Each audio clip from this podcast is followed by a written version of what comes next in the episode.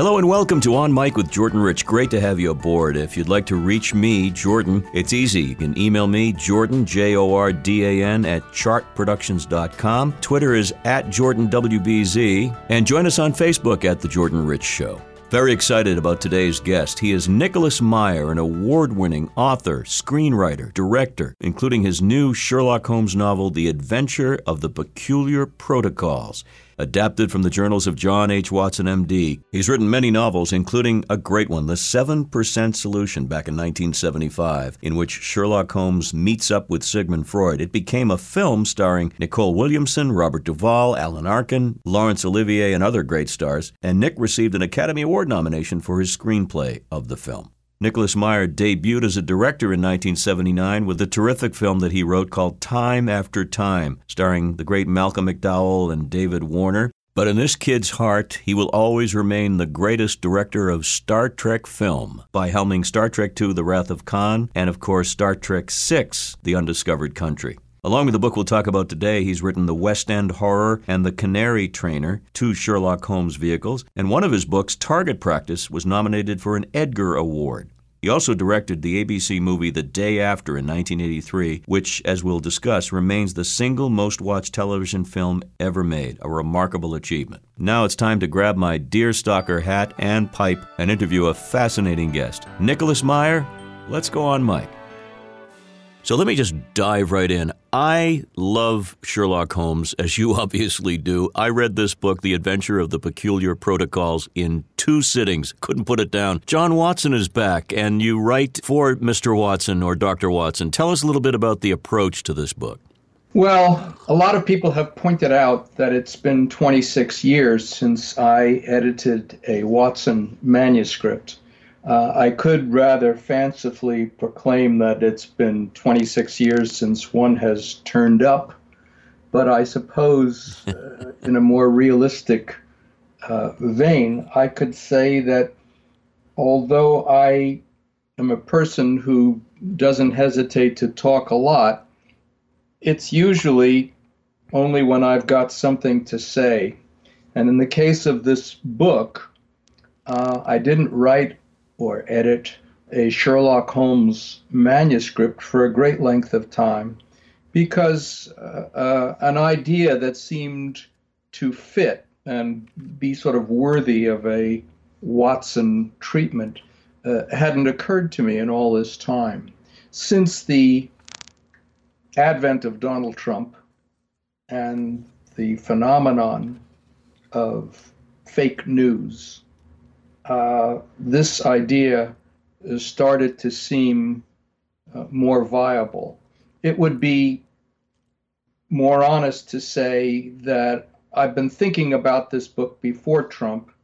Um, I, was, I started thinking about it about 11 years ago, as a friend of mine pointed out to me that we were walking around Bloomington, Indiana, and I was talking about the protocols. Um, and wouldn't it be interesting if uh, Sherlock took them on on the theory that if it takes a thief to catch a thief, maybe it would mm-hmm. take a forger, that would be me, to go after a forgery. well, the time frame is right uh, historically. Yes. Why don't we, for the sake of those who are not familiar, just talk about what the protocols of Zion are and their intent at the time and how this ties in with Sherlock Holmes? Your listeners can easily Google the Protocols of the Learned Elders of Zion and discover that it is the most vicious and destructive and seemingly indestructible forgery or hoax of all time.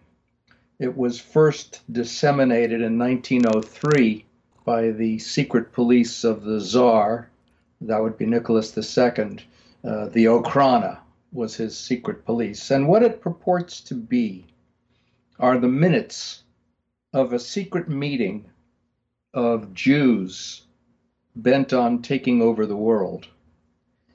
And they were very quickly uh, exposed as bull, um, but they are a very convenient uh, hoax for many people. Henry Ford, in his newspaper, the Dearborn Independent, in the 1920s, uh, published the entire protocols mm. of the Elders of Zion, which is more or less some 300 of the most boring pages you've mm. ever hmm. read. I mean, just plowing through it is will put you to sleep. Um, but they are used as textbooks in the Middle East in schools. They're still published in places like India, Japan. I think in Louisiana you'll find them. The epilogue of the novel lists all the places where they're mm. still uh, extant. Vladimir Putin quotes them. Um, they just it just won't die. And uh, as I say, you can Google them, or you can read the novel and maybe that's a more interesting way to well, learn about. I've been a history student uh, in that era a long time, and I've read too much about them. But reading this historical fiction was really exciting and thrilling, particularly to see Sherlock Holmes, one of my all time heroes, go to bat for my people. so that was a very warm and engaging thought as I read through the book. I love the fact that there are so many historical characters who meet up with Sherlock and Watson. All those people the, the trick is not to make Holmes encountering real people something of a gimmick. It has to be, at least from my standpoint, uh, organic. They have to be part of the story as opposed to some kind of uh, campy add on. Mm. In the 7% solution, when Holmes meets Sigmund Freud, he's there to get over a cocaine addiction, and Freud was involved with cocaine and um, and became disenchanted and so forth in the West End Horror, which is the second Holmes uh, Watson story that I allegedly found, um, Holmes meets up with Gilbert and Sullivan and George Bernard Shaw and Oscar Wilde and Bram Stoker. But that's not a coincidence. That's because the murder takes place in the theater world of London's worst, uh, West End uh, in March of 1895. And all those people who were alternately victims or suspects were doing the things they were really doing at that time. And by the same token, the people that Holmes and Watson encounter in the adventure of the peculiar protocols um, are there because they are inextricably bound up in the narrative, not because I just decided to name drop. Well, we, we, we, also take a trip on the Orient Express, fascinating, and the femme fatale, if you will, is based on an actual person as well. Absolutely. Anna Strunsky, uh, who was married to a man named Edward Walling, at least they, they were married for a very long time, or they were together for a very long time. She was a Russian born uh, American, I think raised in San Francisco. She was a sometime novelist and Walling, who came from uh, deep South, Kentucky, and uh, then they fell in love and they w- were living in New York. And along with W.E. Du Bois, they were the founders of the NAACP. Mm. Um, and Walling and Anna Strunsky had, prior to that, spent about a year traveling through Russia and making a study of the persecution of Jews and pogroms, which for them was analogous to the treatment of African Americans in the United States, complete with lynchings and mm. and uh, race riots and so forth. So they were sort of studying what Tsar Nicholas was doing or not doing in relation to their own work in the United States. Right. And they right. fell out. They they broke up because she was a serious pacifist and he uh, uh, thought essential that the United States participate on the side of the Allies in World War One. And I think that was among the reasons they broke up. There's so much going on in this book of international import, but I particularly love the interplay uh, between Holmes and Watson. And in this, your new book, John Watson is married, what, for the second time? Apparently the second time. You know, Doyle, the I guess we can let our hair down, the author of the Watson behind Watson. He made he was a sort of uh, he tossed off these Sherlock Holmes stories. He could write about one a week, and he didn't pay the same kind of attention that he paid to his historical novels or to some extent his science fiction. You know, he sort of wrote the original of King Kong. It was called The Lost World, and it was about dinosaurs living on a plateau in South America. And The White Company, his classic medieval swashbuckler, he labored over these. But the Holmes stories, um, he got a lot of his details wrong because he couldn't be bothered to keep things straight.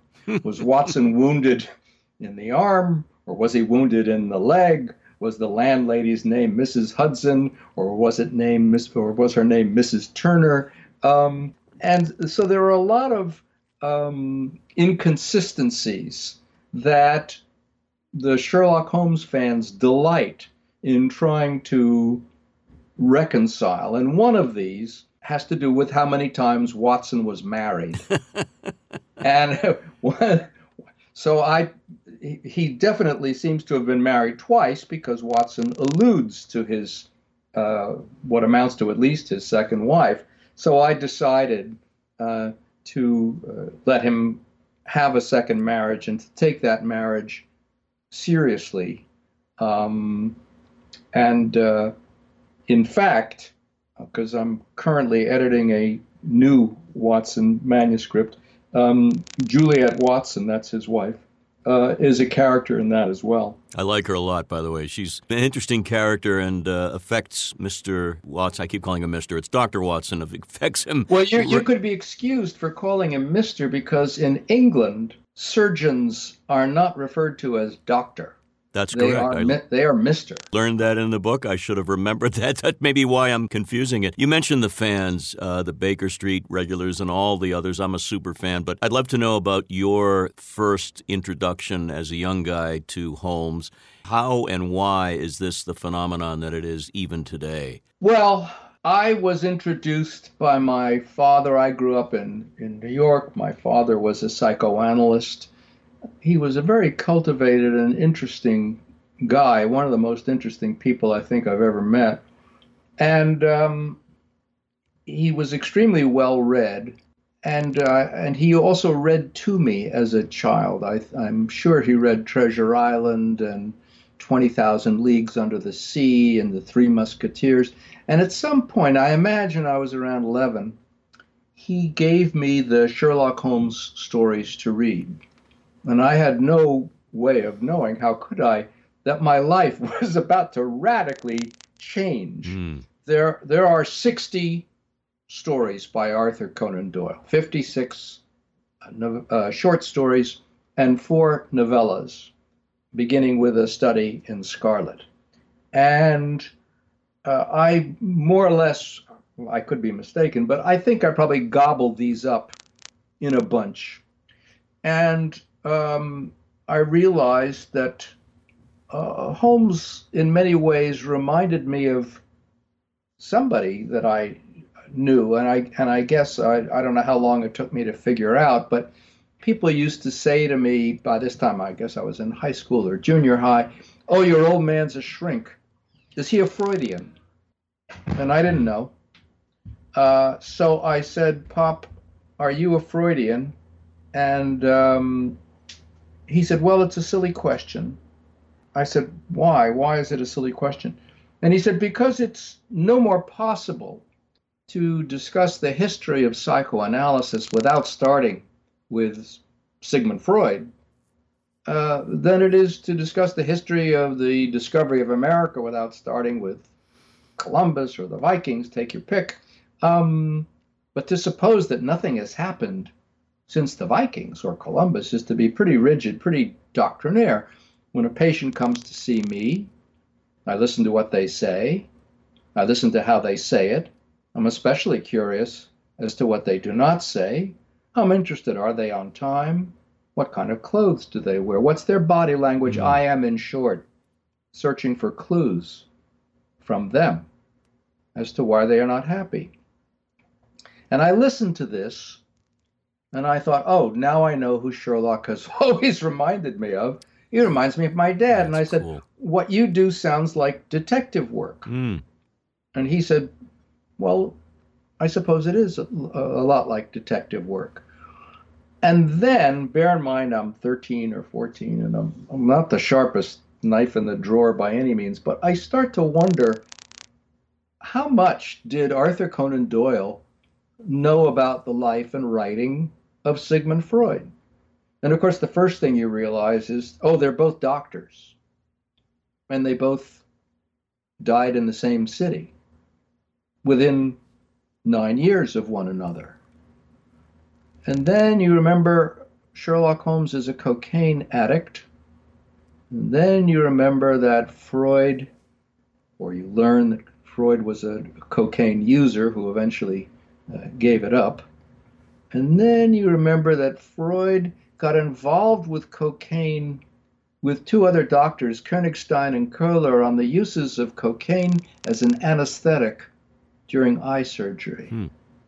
And then you remember or learn that Arthur Conan Doyle um, studied ophthalmology in Vienna, no less.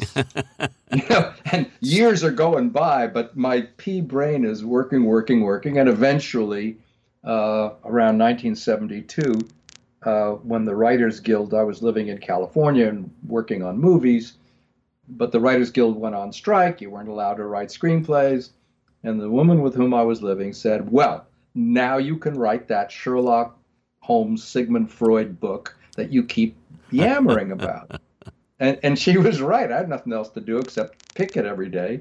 Um, and you you're not allowed to write screenplays. So that's how the book got written. Seven percent solution. Yeah, you're talking about. And if you had if you had told me when I was scratching it out that it would become the number one best-selling novel in the United States for 40 weeks on the New York Times list, uh, I understandably, you know, would not have believed you. And, and a fact, film that stands up so well to this day. And I want to talk to you about movies in a sec. The cerebral heroism of Sherlock Holmes. He's such a flawed character, but the brilliance is so so much fun to watch. Uh, a hero who doesn't necessarily use brawn but brain. I would say two things about that. One is Doyle is at pains to refer to his athletic prowess. Mm-hmm. He He's a master of the Japanese uh, fighting art of what he calls baritsu. He's an expert single stick player, a boxer. He's a good actor. Um, but yes, ultimately, this is about solving problems with your brain. And it was very appealing, I think, to a lot of people. And when people ask me, why do I think these guys are so popular? And you really can't have one without the other. Um, there's somewhere sort of in the wake of Don Quixote and Sancho Panza hmm. and precursors to Batman and Robin. Uh, they're in a world that's far enough away historically to be sort of fairy tale like, but close enough to our own time so that uh, taxis and telephones and stuff, it's all recognizable. So they, they straddle an interesting uh, divide. Mm. And I think that, you know, like Quixote, uh, Holmes is a is a deducer. Uh, Quixote tells Sancho what things really are. That's not a windmill. That's a giant, etc. And Holmes similarly tells Watson uh, what things really mean. I suppose you would put Henry Higgins and Colonel Pickering in the same category. In fact, there, I think there's very little doubt that when home, uh, George Bernard Shaw wrote Pygmalion, which later, as we know, became My Fair Lady, um, Holmes was at his height. And Holmes lives at 221B Baker Street. Picker, uh, uh, Higgins lives at 27A Wimpole Street. There's a landlady, Mrs. Hudson, in one establishment, Mrs. Pearce in another establishment. Watson is just back from Afghanistan. Colonel Pickering is just back from India. There's a lot of similarities. Mm. Um, but it's always about deducing. Higgins confines himself to deducing from people's speech where they're from. Exactly. Holmes deduces a lot of other things, and Quixote tells you what things really are.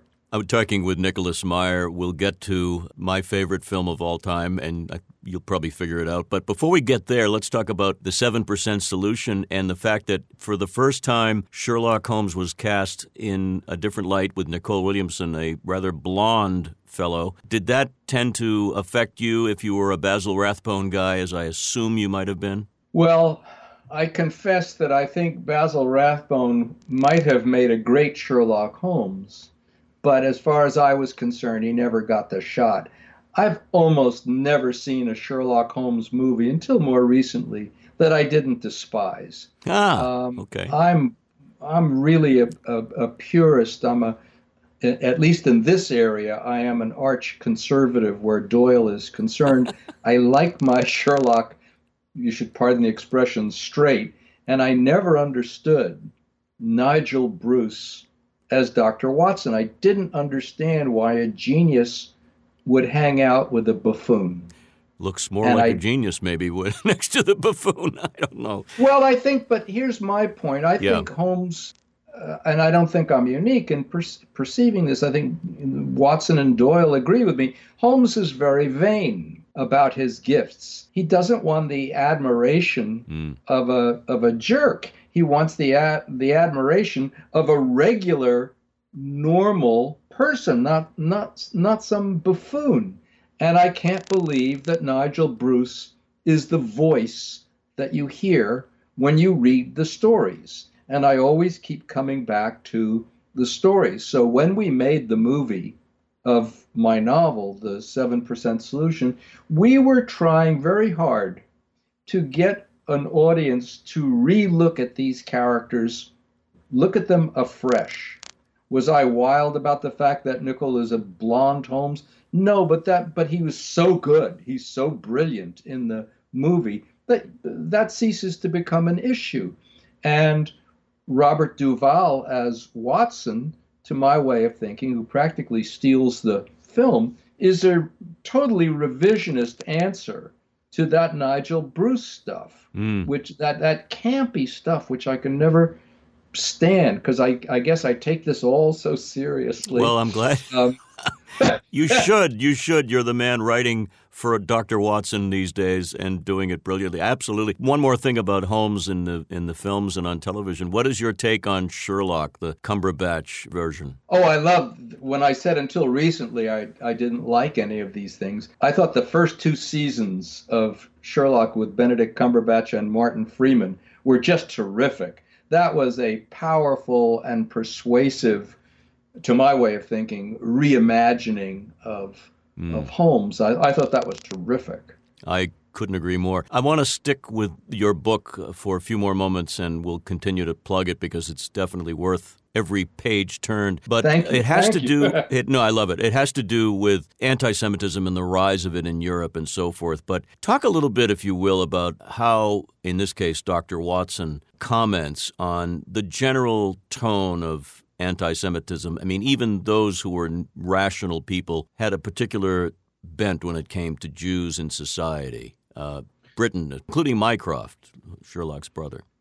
I think that uh, a lot of sort of establishment feelings, not only about Jews, but about people of color, uh, today seem quite shocking uh, when you and and there by the way there is racism in the Sherlock Holmes stories. There's an exchange between uh, Holmes and uh, uh a Negro man. I can't call him African American because they're in England. Um, but a man of color mm-hmm. that is so unpleasant and shocking that you you wince and and you you want to say this is so unworthy of Arthur Conan Doyle. It's a lesser story, and you you just wish it weren't there. But the fact is that feelings about people of color in imperial Great Britain, as we can still call it for the moment, uh, and about Jews uh, and other minorities, um, whether you call Italians, uh, wops or dagos and Jews were kikes or hebes or yids. Um, it was a sort of unthinking thing until people started to think about it and draw your attention and go, just a minute, just a minute. We're talking about human beings. Now, to be fair, in Great Britain, uh, they also, um, somewhat before Holmes's time, I think, had a Jew for a prime minister. Yes, and very and very successful. Lord Beaconsfield, I, I can't remember what his real name was, but just in case you didn't get the point, he called himself Benjamin Disraeli. Mm-hmm. Uh, so so you couldn't miss it.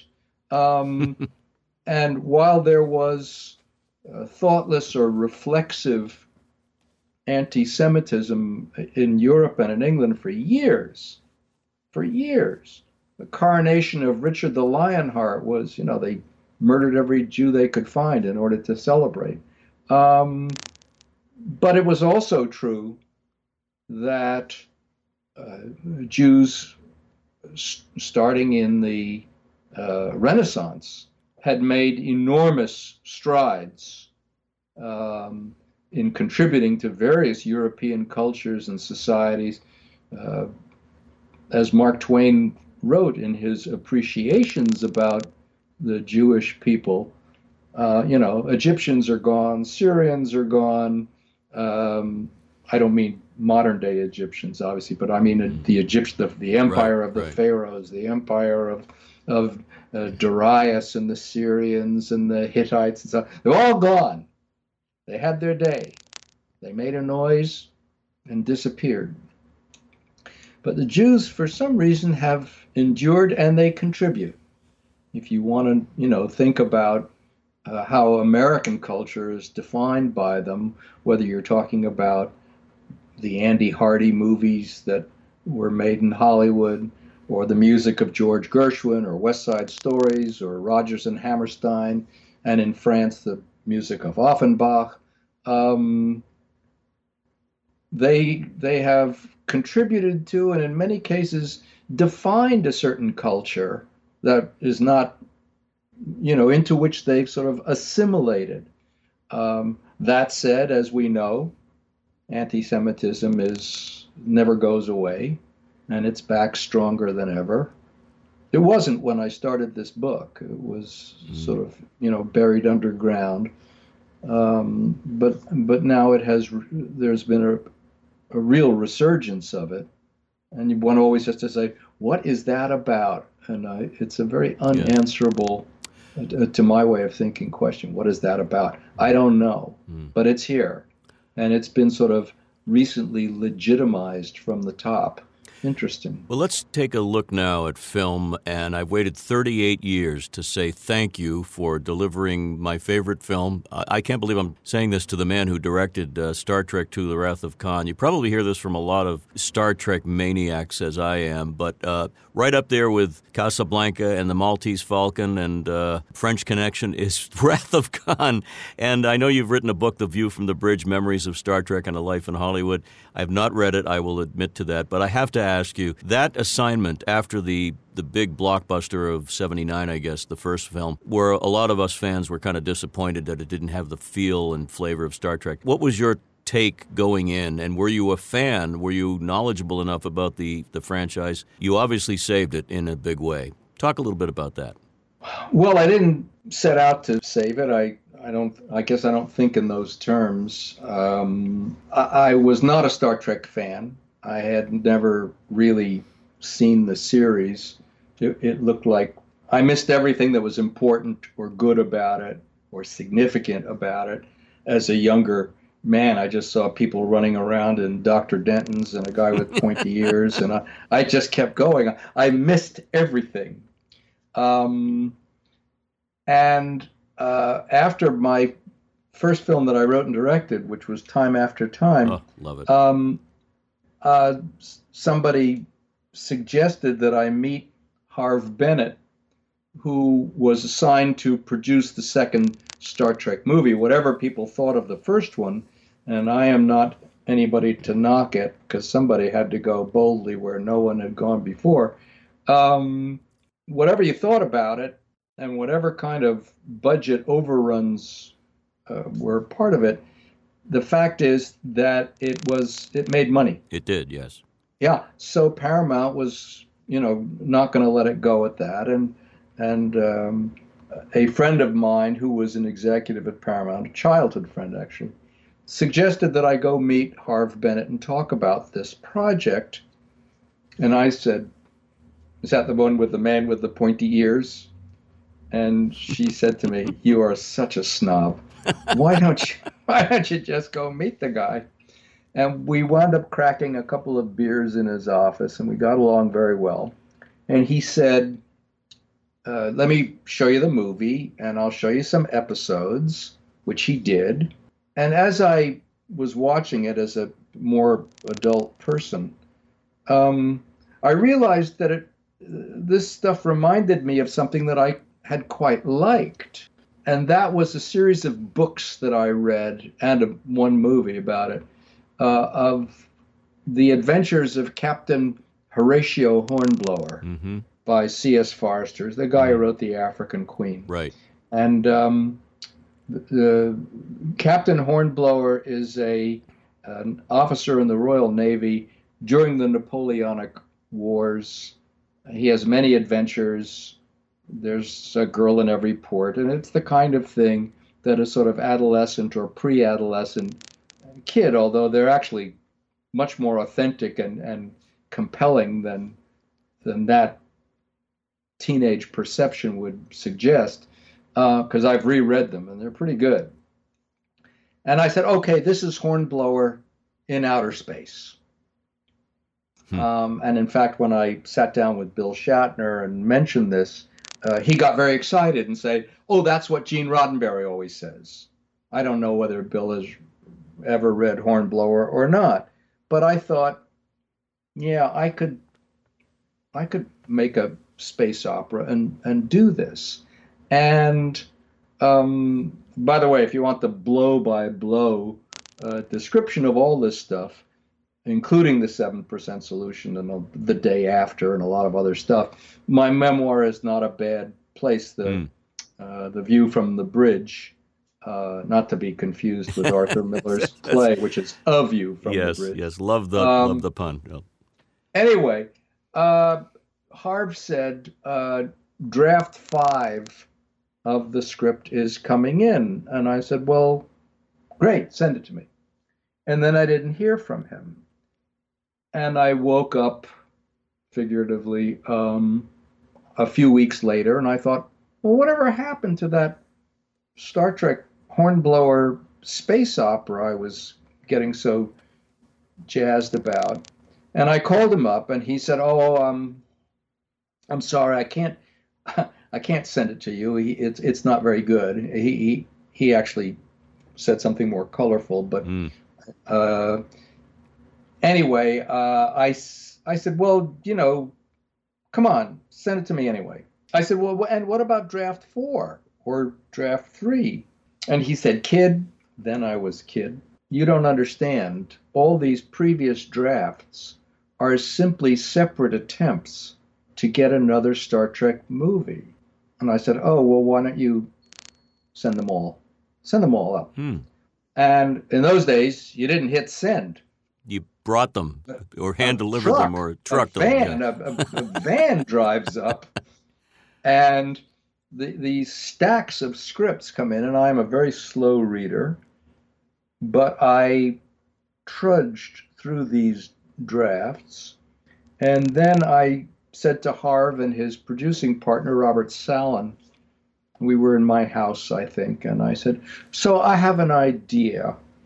What if we, I grabbed a legal pad and a pen, and I said, What if we make a kind of a laundry list of anything that we like in these five scripts?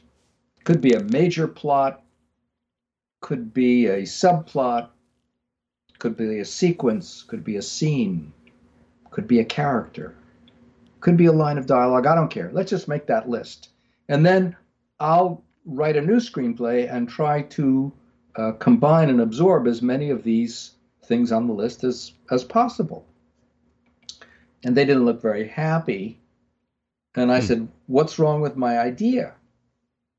And they said, Well, uh, if we don't have a screenplay in 12 days, uh, ILM, which is the Industrial Light and Magic Special Effects House, says that they can't guarantee uh, delivery of the shots in time for the June opening. And I said, "What? What? What June opening?"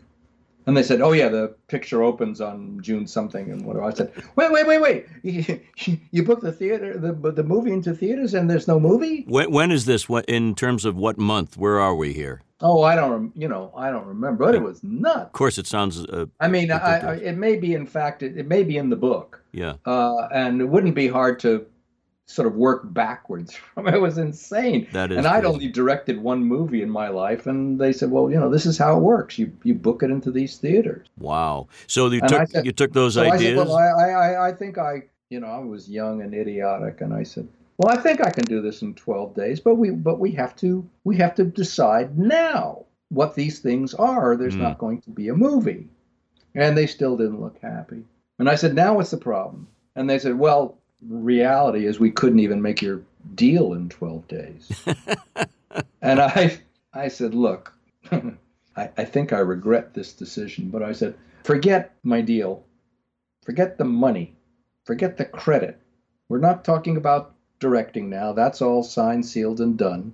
We're just talking about getting a script. And if we don't do this now and get on with it, there you're not going to have a movie. And they couldn't, you know, believe what I was saying. And my agent, who was a lovely man and had once considered becoming a priest as a young man. And when I told him what I'd done, he realized he could never have been a priest because he wanted to kill me. I, don't want you to cut any part of this story out, but needless to say, what happened on screen was a, a success and has lived on. You have taken that spaceship through the galaxies to Star Trek Discovery, which is the CBS Access show. So this is something. It made sense that your your title for your memoir was "View from the Bridge" because Star Trek's become a big part of your life, apparently.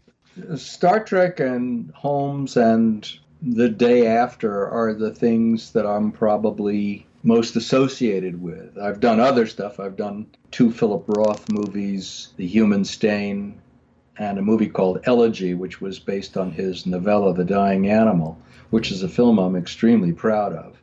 Um, but yes, Star Trek, Holmes, The Day After. Well, Those are my little claims to fame. They're they're not so little, in fact. You've got fans all over the universe who, for all three reasons, love you. And, and we should mention the day after 1983, memory serves, is was the most watched TV film of all time. Is that right? It remains the most watched TV movie ever made. A 100 million, 100 million people watched it in one uh, night. And that was And an it- ABC, I think, wasn't it? ABC, and it's the movie that changed Ronald Reagan's mind about a winnable nuclear war and sent him to Reykjavik to meet Gorbachev and ultimately sign the Intermediate Range Missile Treaty, which uh, Donald Trump has just uh, walked out of. I should also tie it back to Star Trek Six because you were there helming the final movie from the original with the original cast, which was very uh, sentimental and, and very powerful. A film about the ending of the Cold War. So It's a political film, yes, Yeah. very much so. Well, I am just tickled that you've joined me, and I got a chance to say thank you for your work on the USS Enterprise. But also, being a Holmes fan, I just finished the second book that Kareem Abdul Jabbar and his partner have written, Mycroft and Sherlock. That was a lot of fun. But I must say, I've not read a, a Holmes adventure with as much staying power as this one. I loved it, and I think it'll do a lot to teach people about the events and why they should be aware of their history. I really do. So thank you for, for doing all of that and for you know continuing to be as creative as you are. Listen, it was a pleasure. I was so pleased to be invited. Great to have Nicholas Meyer, acclaimed director and writer, on the show. His memoir, by the way, The View from the Bridge Memories of Star Trek and a Life in Hollywood, was, was published back in 2009. Well worth the read. And you can find out more at nicholasmeyer.com. Thanks to all of you for subscribing and downloading and rating and reviewing this podcast. Listeners all over the world and growing. We appreciate it. And I'll continue to bring you fascinating creative people who, like me, appreciate and enjoy the art of conversation. Until next time, this is Jordan Rich saying, as always, be well so you can do good.